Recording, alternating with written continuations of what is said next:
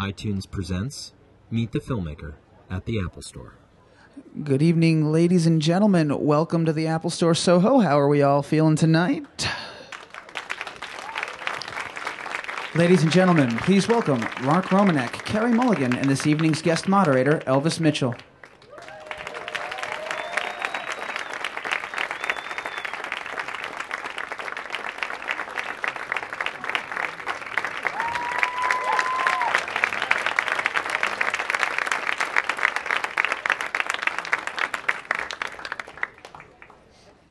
Everyone.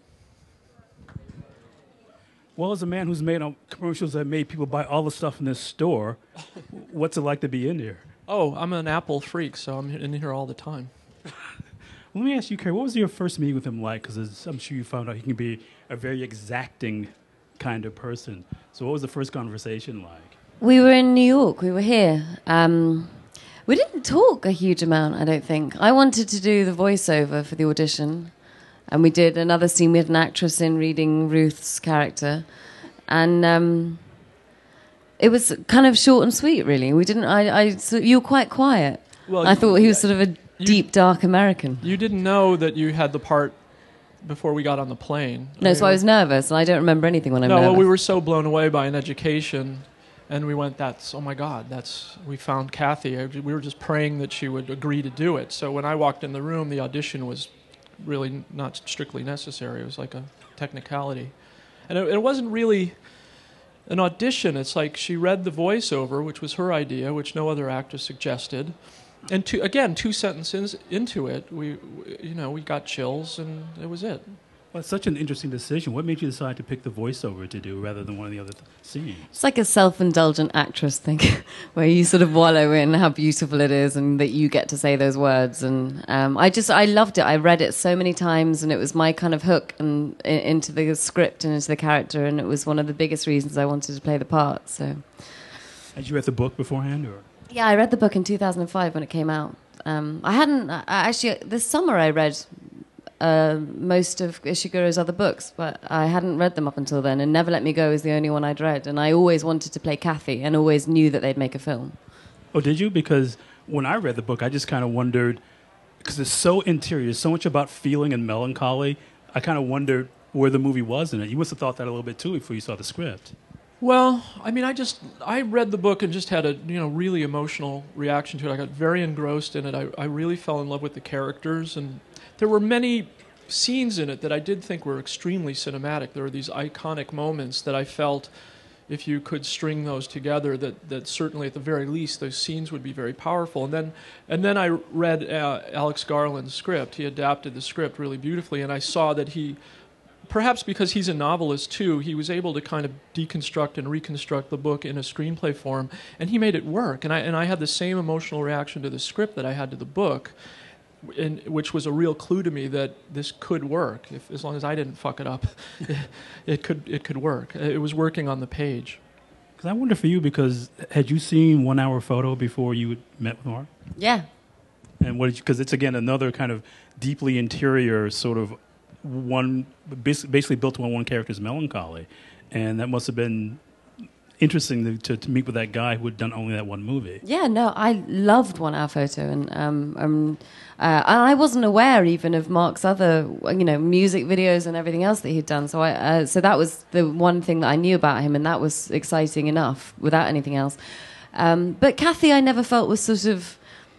I probably played it wrong, but I, I never, I never thought of her really as melancholy, and I never thought of her as sort of.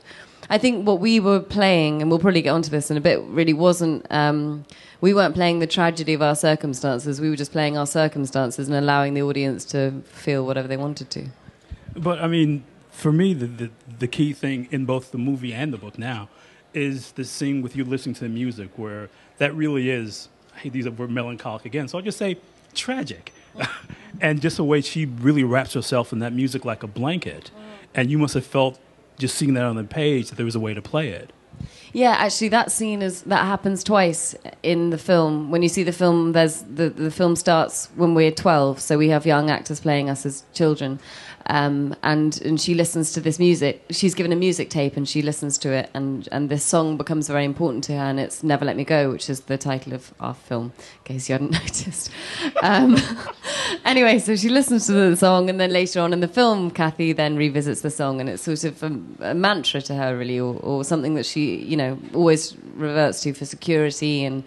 Um, and that was one of the things we did with the little kids. Izzy, who played the young me, we sort of went into a room one day in the middle of the shoot and figured out how we were both going to do it and what it meant to both of us. And, and you know, so listened to iPods and swayed around the room and, uh, um, you know, did actory stuff. Well, uh, you talked because I just talked to you a couple weeks ago about the movie, and you talked about that Japanese concept of wabi sabi, which you brought to to the look and the ambience of the film. Tell the audience a little bit about that. Well, um, one of the main things the film's about is how precious time is and how little time we all have, and how the, the sad, inescapable fact is that we're all going to live for a certain amount of time and, and then we have to go, and that's it. And so there just seemed to be something about making a film that has this quality of science fiction where there wouldn't be anything new and clean and futuristic in it, but it, exactly the opposite. That uh, there would be this effect of time on everything, and um, there's a there's I, I feel like there's a hint of, of a Japanese sensibility in the way Kazuo writes. He was born in Japan, and so he mentioned in an interview once that he was more influenced by Japanese cinema of the 50s and 60s than he was by other writers. And that was like a clue, a key for me. I said, well, let me immerse myself in that stuff, and maybe that'll be a clue to creating a kind of visual language for the movie. And I, I came across this concept of wabi sabi, which is, it's a very long answer, but uh, this idea that things that are broken and cracked and rusted and frayed and worn are are more evocative and more beautiful than things that are new and clean, which is a very ironic thing to be saying in the Apple Store. things that are new and clean could be very beautiful too. But if you look, we look at your your film work and your video work, that that concept almost plays throughout your entire career in one way or another. Which concept? Wabi Sabi. Well, you know, each each video is a diff- was a different assignment, and some of them it was fun to explore that sort of thing, and some of them it actually were kind of clean, and it, they varied quite a lot. But I mean, I like texture. I like films. You know, I think of a film. I always think of this film. Uh, a, a, lot of Bergman's films, but I think of, think of like Knife in the Water, the Polanski film, and you can just you can smell the the pipe smoke and the the, the thicker weave of a of a sweater and uh, the, the, you know, you can just, there's texture in the movie, and so try to get that in, in this film. One of the things I love about watching you, Carey, is how your physical posture, like right now you're freezing, so you're all wrapped up, but how your physical posture differs from film to film. And I wonder how you chose to physicalize this, this character. I don't know. I don't ever sort of walk around and try and find my walk or anything. Um, I think Kathy's quite a kind of practical person. She's quite a sensible person. Um, and and she's sort of a workhorse, so it probably reflected that. But I, I don't, don't think I ever sort of consciously think about it. I think you know people who are sort of driven and or people who are passive just have different ways of moving and different. I don't know. I don't really. I don't know. Practice it. I mean, I, I noticed something from the outside that really struck me, which is there's a stillness in this performance. And uh, I remember there was one day when you were doing something very still, and I was I found it odd, and I went to this really cliche thing and made a suggestion about when, well maybe you should do this, and you, you kind of went no, and and and I looked at it, and I, when, then when I looked at it at the scene again, it was just such a brilliant choice and, and there was, she so often did so little and radiated so much that it ended up affecting how I shot the film. I, I did I started doing less and I started uh, you know there was a goal to tell the story simply because Kazuo writes these very deceptively simple sentences. Um, and so I tried to shoot the film simply, but I was inspired by what I saw Carey doing to go even deeper in that direction. So you do make an instinctive choice and you stick with it. Yeah, instinctive though. I mean, I, it's not sort of. Um, I guess her stillness. I always had this idea that she, you know, she's she has these three friends and she grows up with them and they're her only family, the only people she knows, and she has no desire to rock the boat. She's not passive. She's unhappy, but she'd rather be discontent and with them than completely on her own. So her stillness was not. Uh, I don't know. I was always sort of the more the feeling that she didn't want to shake the air around her. So she was sort of always, you know, and she doesn't talk really ever.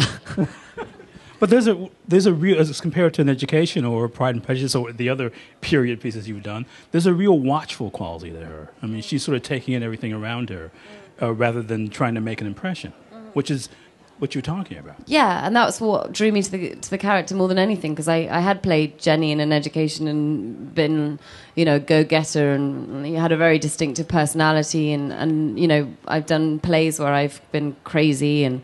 Um, and, and I've always been able to sort of say lots of dialogue, and, and my characters have always been able to express themselves. And Kathy, you know, doesn't really. Um, and she defers to everybody else's emotions, and she holds back, and she allows everyone else to speak first, and um, and puts other people first. And, and so that was what the challenge was for me was just to see if I could try and make that engaging and not just like dull. But for you, Mark, that's one of the things between one hour photo and this. You've chosen protagonists who don't talk a whole lot.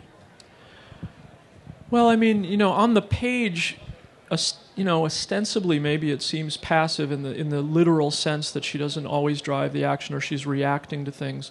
But the way the way that Carey made it not passive is that outward action doesn't necessarily isn't the only form of action. There's an there's interactions that are just as active, and she the stillness radiated a stoicism and a strength, and that ultimately becomes a form of grace at the end of the film. And she's also noticing things, and I tried to shoot it very strictly from her point of view, not only in the general sense, but she's the only one that gets point of view shots. So we're seeing the world through her eyes, maybe similarly to how you know Sy did in One Hour Photo. But when you, you see what she sees and you see her face, you, you, you get inside a, per, a person that way. Um, and I'm rambling now, so. No, but it's, you, we're talking, comparing Sy to, to, to this character. This is somebody who's made a decision very early on about the way she wants to lead her life. I mean, incredible, like really emotionally mature as compared to everybody else in the movie. You're basically, even though you're all really young, you've decided to be an adult very early on. And that's a very interesting way to play it because that's not really in the book at all. I always felt reading the, my interpretation. I mean, we've spent a lot of time with Kazuo Ishiguro, who wrote the novel over the last couple of days, and so usually when we're in Q and A's, I I speak for Kathy, and then I remember that his, you know, Kathy's creator is sitting there, and I feel like an idiot. Um, but I always felt like that was there. I I felt. Um, what were you talking about? Just that, that she's decided to be a grown up very early on. Yeah, but the, you know these the expectations that come in the film. You know, the children grow up believing certain things about the outside world, and, and I don't think she does. Um, I don't think she expects. You know, we have all these terms in the film, deferrals and things like that. I, I don't think she ever believes in them. Um, I think she's accepted her fate um, from the beginning, uh, and that's sort of given her the ability to get up and carry on every day, and given her um, and kind of freed her from it in a way. She doesn't have to live with the expectation of things turning out okay. She can sort of just, you know, she's accepted her mortality in a way the other ones can't, and so that gives her the freedom to just keep keep calm and carry on. Yeah, because the other act, I want, I want to talk to you about the way you cast the other actors because there's a kind of a, a yearning, a really almost a neediness in all the other characters except for Kathy. I mean, I think they all. The film is about our relationship to this fact of our mortality. I think each of those three characters have a different relationship to that fact. I think Tommy is going to try to scheme a way around it, so he's sort of in his head about it. Um, Keira's character, Ruth, I think she's very f- afraid of it and afraid of dying alone, and that drives a lot of her action. Whereas at an early point, it seems as if Kathy has arrived at a place of acceptance which is very, uh, which is one of the most moving things. I got chills just saying that. I mean, it's one of the most moving things about the book to me, and I hope I hope we were able to transfer that onto the. F- no, it's film. just cold in here. It wasn't your talking, but um, the way you played it is almost like an archetypal version of a Japanese concept. You know, just this arrival at this point. It's almost like Zen in a way, and I was really fascinated by it because I wonder if that comes to you from doing stage work, where you have to figure out where you are physically because having watched your work to get ready for this, you seem to make physical decisions about uh, about a part? Yeah, uh, yeah, I guess. I don't know. I, I, um, I don't like to look the same from job to job or, um, or, you know, play characters that are too similar. I mean, if you are under the age of 25 and you're female and British, then you're kind of limited. You, um, so, so so, so are, you've done a Jane Austen at one point, then, I've right? done a lot of corsets. So that was a relief. There were no corsets in this, but I mean, and all of that affects your physicality. Um, but I always felt that those costume dramas, regardless of period, were always different women. There was just the backdrop was a different time, and that could affect certain things. But they were all still different characters. Um, but uh, Kathy was my uh, my favourite character of everyone because of because of the sort of well, the fear of living up to the expectation of the book and the fear of living up to the expectation of pe- how people imagine Kathy. And we can't possibly please everybody because everyone has their own imaginations. And, um, but because of all of the qualities that she has that are so polar to me and to everybody I'd played, I suppose there had to be sort of. I had to be uh, kind of make some decisions at the beginning and stick to them. Otherwise, I, you know, I think my fear would have driven me all over the place, and it could have, you know, been a lot worse. The one thing that happens faster here than in the book is you get a sense of, dis- despite those sort of fears of being torn apart and those sexual tensions that exist, of them being a real family and you being like the, the element that holds them together. And I wondered if how soon you were aware of that, Mark, watching the actors work, that that dynamic happened. Well, I mean, one of the things we talked about in rehearsal is is that you know the specific circumstances of these characters are, are that they're raised in an institutional setting, uh, uh, you know, somewhat idyllic but strange institutional setting, and they're parentless, and the guardians uh, aren't aren't uh, prone to m- making any sort of physical contact with them. So even though the the whole what science fiction element there is to the film is really just a metaphor, it's not a science fiction film, it's a love story. Um, and I didn't. We didn't want the behavior of the characters to be alien or strange. We wanted it to be familiar, but there still ha- had to be something about the fact that they have this particular circumstance growing up, and so they've just clung to each other so fiercely. They have little objects that they become attached to, like the cassette tape, and Carey's character has like a little turtle. But it's the three of them have become their family and become their whole world, uh, and that's uh, part. That's the nature of, of the story that Kazuo invented too. I think. It's been a while since you made a movie. What were you thinking about in terms of what you want to do with the frame with this? Because it's been what eight years since One Hour Photo. W- what was I thinking? I didn't. in terms of framing the movie and the way you were shooting it, because it had been a while since you made your your, your second film. What were you thinking about things you want to do with this? Because you had a lot Uh, of time to think about it. Yeah, I mean, I mean, I tried to make several movies. I was making a cop movie with Tom Hanks, and I was going to do an adaptation of A Million Little Pieces, and I got involved in the Wolfman film with Benicio del Toro, and uh, just for various reasons, those things didn't work out. So I was busy trying to make a movie. It wasn't like I'm so selective that you know. I only make a film once every eight years, but I mean, you know, each one is a is a new assignment, and you start from scratch, and you look at the the you know thematic ish problems and the aesthetic problems that you have to solve and you, you get a group of people together and they and you you know this is a very collaborative experience i wasn't brought onto this to be like the auteur of the piece i was brought on to take part in a collaboration with alex garland the screenwriter and the two producers and then the actors and all the crew. And you know this was a delicate odd original story. It's a, a brilliant book and it's really not like anything else. So it took all of us every day talking it through, coming to find the, this, the the solution to the various problems. But in terms of framing it, some of those ideas I talked about before about that the book seemed to me like a hybrid. The tone of it seemed to be a hybrid of a Japanese sensibility and a British sensibility. And because I knew that everything I was going to be pointing the camera at would be English, it might be interesting for the framing of the film to have this quality of of, uh, of Japanese-ness. Uh, and I did a lot of research in Japanese cinema and other concepts in Japanese uh, art and aesthetics, and tried to apply them gingerly to give it an original look, hopefully, and not just for its own sake. Hopefully, that that framing and that tone is enhancing the emotion in the story. Because it is such an original world compared to the other things you did. How did you prepare for it? Uh, I just, uh, I really took everything from the book. Um, we had two weeks of rehearsal, which is really rare for film. Um, we sat around, we talked, uh, endlessly about you know in terms of preparation in terms of their physicality it always had to feel like they all came from the same place. That was really important. And keira and i knew each other really well. We didn't know andrew at all so we had to get to know him fast. Um, but really everything i mean how many people have read the book? Has anyone read the book? Yeah oh cool um, good, because when we were talking earlier, I was like, "This all this is all bollocks," because half the people don't understand what we're talking about. But anyway, I apologise for that, and that's really cool. It's the Apple Store. Okay, they, they, uh, they get it. They get it. Okay. Um, really, everything I took from the book. My character, Kathy H, narrates the novel. Everything's told from her perspective. She's a pretty unreliable narrator. She's she's dishonest with herself most of the time and therefore dishonest with the audience. So you kind of have to read between the lines, but she's she's kind of transparent. Um, and and what Kazuo Ishiguro does so brilliantly, which is um, what always breaks my heart, and the same Remains of the Day and When We Were Orphans, and is um, he he doesn't write with sentiment. He writes these really diminutive little passages that um, to talk about feelings, and that's as far as he goes. And in that, it's sort of tragic, and and so that's where I took my cue from Kathy. Really, was that um, uh, how you know belittling every feeling you have and and um, and just sort of going on. And um, it was sort of the closing chapter of the book that that made me understand who she was and um, uh, everything really comes together in the end and and uh, yeah so it was everything every time I did a scene uh, and I needed to know where I was I would go back to the book and just study it.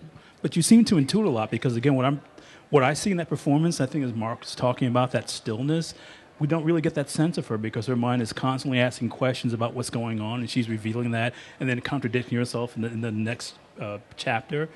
You made a decision to just sort of keep a lot of that to yourself, which I was really fascinated by. Well, I always felt like she was just an observer. She, you know, she was an observer. She watches people and um, and she allows them. Uh, there was a part in the first when she's talking about Hailsham and she was talking, she was like 12 years old, and she says that she plays this game with herself where she'll stand at a window and look out the window at the grounds of the school that she's at and imagine that she there's there's only her and like four other people uh, you know? And so she's the sort of person who invents these things and so i imagine that you know there's always stuff going on in her mind. She didn't have to fill the fill the air with her own words. She she doesn't need to be heard the only thing that Kathy ever really wants her whole life is to, to know that Tommy loves her, and, and everything else is, um, is not important and therefore not mentioning.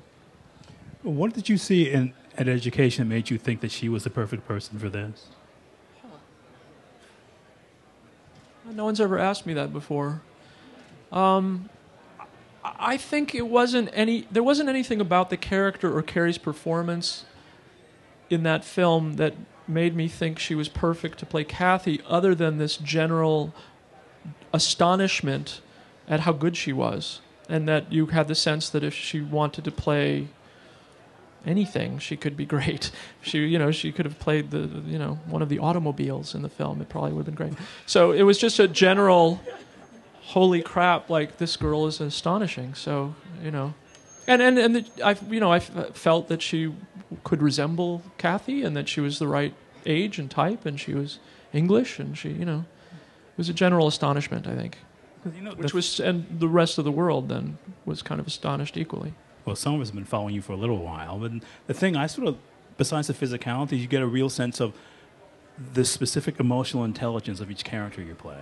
I mean, the way there are varying degrees of maturity, and and that to me made me think that you could do that, and you just bring something to this that I know I keep saying that, but I didn't see in the book at all. Thanks. Well, you know, Kazuo says the same thing. Kazuo is oh, really? extremely uh, flattering about how he felt that the performances in this film are so dimensional and so detailed that he learned things about the characters that he himself didn't understand and didn't know, uh, even as the creator. Well, there must be questions out there just so you can, guys can shake off the frostbite. So, if you've got, do we have a microphone to get to people? Or we'll have microphones. Just raise your hand. We'll come to you if you have a question. Right oh, here in the front row. Okay. Uh, you mainly focus on the poignant.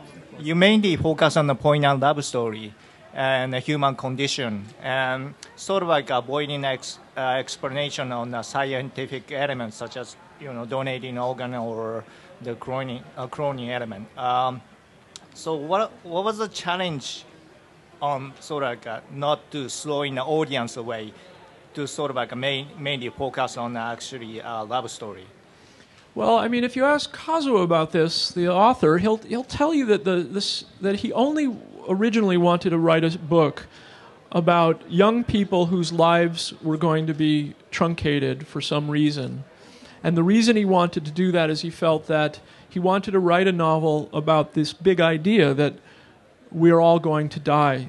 And when we can't push that knowledge to the back of our minds anymore, what becomes important in our lives, uh, and how and how do we decide that we're going to spend our t- limited time and that the science fiction conceit of the film was something that came very, very late. And it could have been cloning, and it could have been, at one point, he considered that they were exposed to radiation. He just wanted to take a human lifespan and, as he puts it, concertina it into 25 or 30 years because he, he thought all of those very human themes about mortality would become more pressing and more dramatic. Um, so we were never setting out to make a science fiction film. That that science fiction idea was always a, like a delivery system for these bigger notions, and that my emotional connection to the book, and I think most people's emotional connection to the book, is the love story. It's the most relatable thing, and uh, perhaps the most engaging and engrossing aspect of it for a film. So we we all collectively made the decision that that we were making a love story uh, I think I, I think you know I had to audition for the job too, and I think one of the first words out of my mouth was, "This is a love story. It's not a science fiction film." And I think that was a huge step in them saying, "Okay, maybe this guy, you know, could could have this job." Uh, we were all we were making a love story, and and Kazuo in the book does not um, he doesn't detail all of the the technical details of how the cloning program works and you know there's not a lot about the ethics of biotechnology or any of that stuff. It's it's not really that important to him. And he doesn't really and that's why he doesn't care that that people go into the film and they know the, the the little secret of the film that gets revealed in the first act which is these are in fact clones. He wants that out of the way so you can engage with the film with your heart not so much with your head his books are often about that kind of collateral damage. These sort of people who live on the outsides of uh, bigger societies, remains of the day, or this, and just have to sort of make their own way. I mean, we really get to learn a little bit about these people, about these worlds, and the way these people deal with it, right? Uh, you know, Kazuo talks a lot also about it, that that we all live in our little bubble, and we only have a limited perspective, really, on on everything, and and that a lot of his books are about when that perspective is sort of jarringly widened for someone and they see the truth of their situation and have to confront all their regrets and, and lost time. And it's a very poignant uh, themes that he's working on in all of his books. Right here in row two. Hey, uh, Elvis, congratulations on uh, At the Movies. It's good to have a real critic back on that show. And uh, Mark, when you when you read the book, were there any images that stuck with you that you were determined to get in the movie? And as a parent now, did you make any choices based on that that you wouldn't have earlier? And um, yeah, I mean there were there there were like about a dozen uh, really iconic images that you know uh, for those of you that read the book. I mean, one, the key image is really young Kathy holding onto this pillow. Um, listening to this old cassette tape of the song "Never Let Me Go." There's just a. Um, trying to think of some. I mean, the, the, the, there's a scene with a derelict boat on a beautiful uh, beach. A boat's been abandoned. Um, I just even things that aren't so imagistic, but you know, the scene when Tommy and uh, Kathy. Uh, go to ask um, their old guardians for uh, a deferral so they could have more time together. That whole scene was very clear in my mind. You know, people say it's a hard book to adapt and it's very uh, it's very internal and everything but i mean if you look read the book it's filled with super cinematic set pieces and images. Uh, the thing about being a parent i mean it just changes you. I think you, you're, you're the uh, spectrum of, of emotions that you didn't know you could feel you know get get massively widened and uh, by having children and uh, you sort of soften up a bit and, and you're more in touch with your emotions and um, and I'm sure that affected how I did this film in some fashion, but uh, I'm a, certainly a different person pre parenthood and post parenthood. Were there scenes for you, Carey, that equally affected you from the book that you carry with you? Yeah, and there were lines that used to stick in my head. Um, there, there's the one that I always wanted us to do. Don't remember I always used to ask you. We didn't have any time. The, um, it's a shame, Kath. You know, after there's a bit in the book that we couldn't. There was no place for it in the film because once there's once they have been to Madame at the end and they've discovered about the deferrals.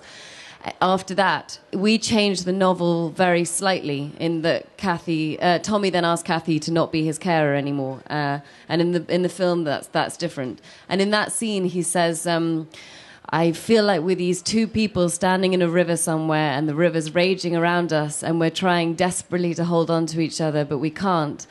Um, it's a shame, Kath, because we've loved each other all our lives, but in the end, we can't be together. and it always used to just run through my mind and really kind of break my heart every time I thought about it, and always brought me back to the book. And um, there's another line in the scene when they go when they're talking about you know having a soul and and uh, Charlotte Rampling's character says you know we we want we needed to see if you had souls at all and Kathy says uh, why would anyone think we wouldn't have a soul and the sort of innocence of that question always used to haunt me so it was more stuff um, that surrounded the scenes that we did have that would always stay in my head. I love that image too of them holding onto each other in like a raging river or something, a stream. But I mean, I, I feel like we kind of got a version got of that the in, in yeah, the yeah, road. yeah. Yeah, Well, I yeah. think that, but that feels like basically the subtext of your performance.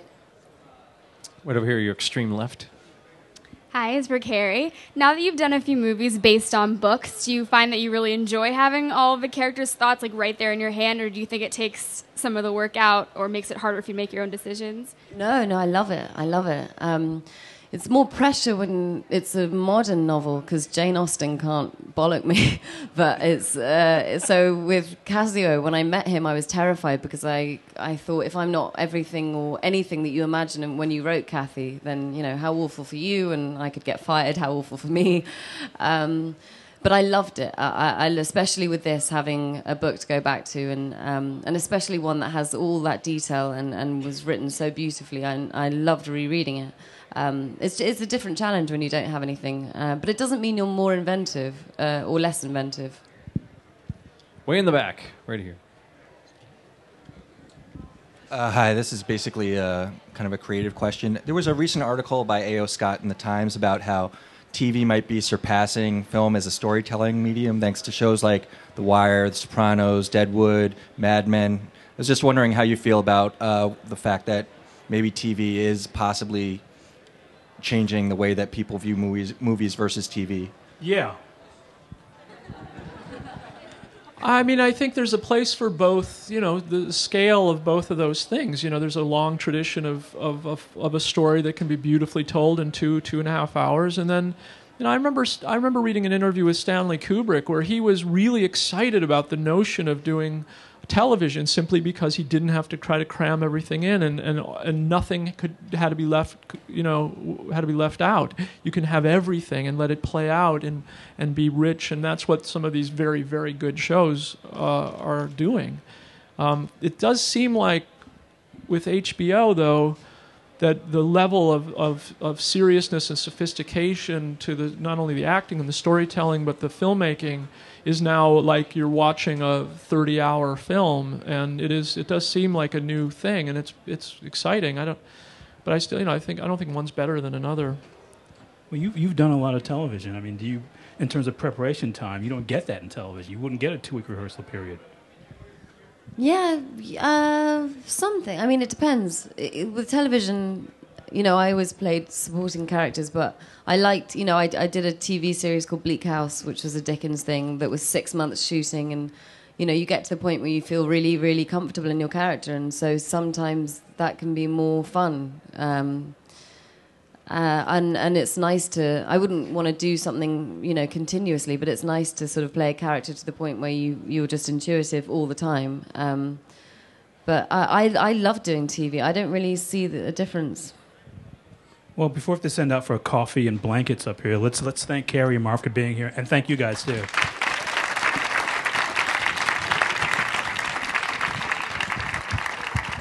Thank you guys very much for that. One more time for Mark Romanek and Carey Mulligan, guys.